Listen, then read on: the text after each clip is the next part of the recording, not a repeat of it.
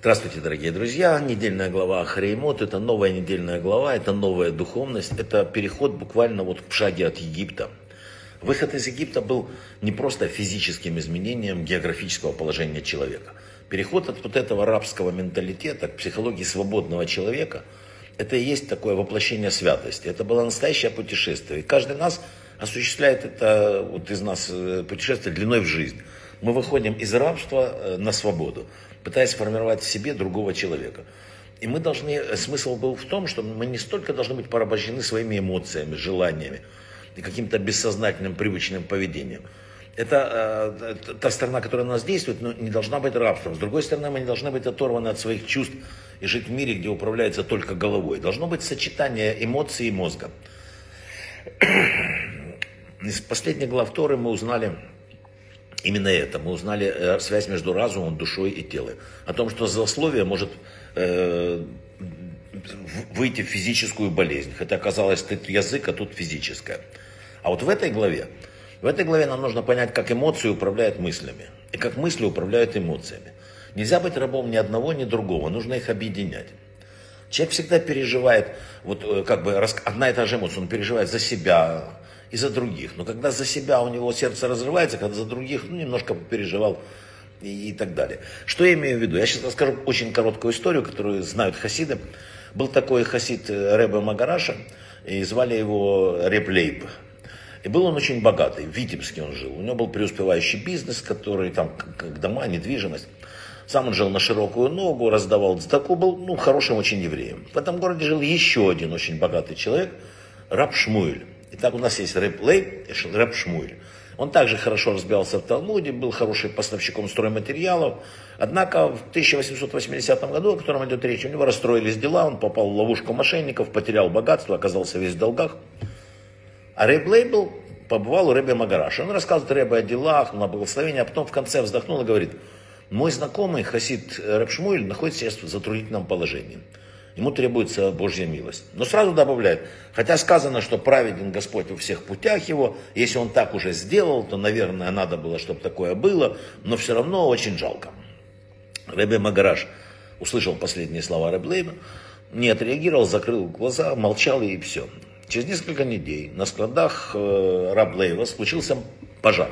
Огонь уничтожил его дом, примыкающие магазины товаров на 20 тысяч рублей. Общий ущерб был 50 тысяч рублей. Это по тем временам невероятные деньги. Сам он свой, не, сам не свой от несчастья побежал к Любавиче, приехал к Рэбе, упал на пол, рад, ну, в ужасе, плачет, говорит, что делать, что делать.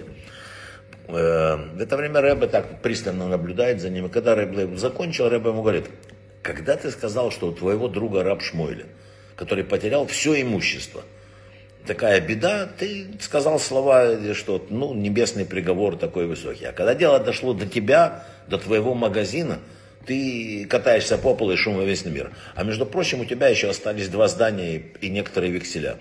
Выясняется, что ближний и я – это две разные вещи. Слова Рэба, они просто шокировали э, Лейба. Он вышел из кабинета, ни слова не сказал, сел и долго-долго просидел в углу, углубившись в себя и задумавшись о словах Рэбе. Два дня ходил сам не свой, потом зашел к Рэбе.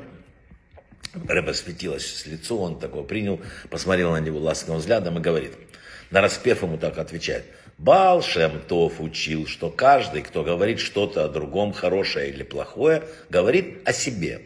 Оправдывая наказание другого, он наводит наказание на себя. А если он участвует в горе друга и старается ему помочь, то притягивает к себе добро и изобилие. Езжай домой, возьми 3000 рублей, которые у тебя остались, и отдай их Рэб Шмуэлю в долг, чтобы он купить мог товар сплавить его на плотах и возвратить дело. Деньги отдай от всего сердца, с чувством благодарности Всевышнему за то, что он удостоил тебя сделать добро. Сразу после этого едь в Москву, купи новый товар для своего магазина, Бог возместит тебе, тебе ущерб вдвойне. Вернувшись в Витебск, Лейбл взял деньги, поспешил другу.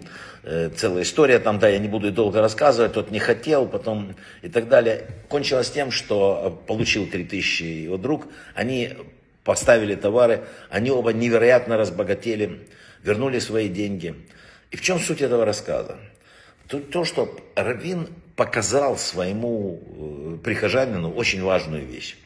Когда речь идет о себе, у нас развивается сердце от малейшей потери. Когда сердце, дело идет о других, э, мы как бы через какую-то призму холодности. Да, тоже обидно, но не так. А на небе совсем другое, на небе иначе. Вы знаете, мы с вами должны сегодня э, такую понять вещь. Мы человек состоит из физических э, параметров вот своего тела, но еще и души. Вот когда люди болеют, иногда кажется им горькое сладким. Когда больная душа, происходит то же самое. Человек иногда видит абсолютно э, вот жизнь, но видит ее иначе, искаженную, видит все или злое, или какое-то искаженное. Вот это вот надо исправлять себе. Мы идем к выходу из Египта. Это уникальная неделя. Целую неделю мы с вами очищаемся перед вот этим вот выходом из Египта. Каждый человек выходит из Египта. Каждый на земле. У него внутри есть фараон, у него есть Египет, он должен с него выйти. Повторяю еще раз, больным иногда кажется горькое сладким. Давайте проследим за своей душой. Брахава от слаха, хорошей недели.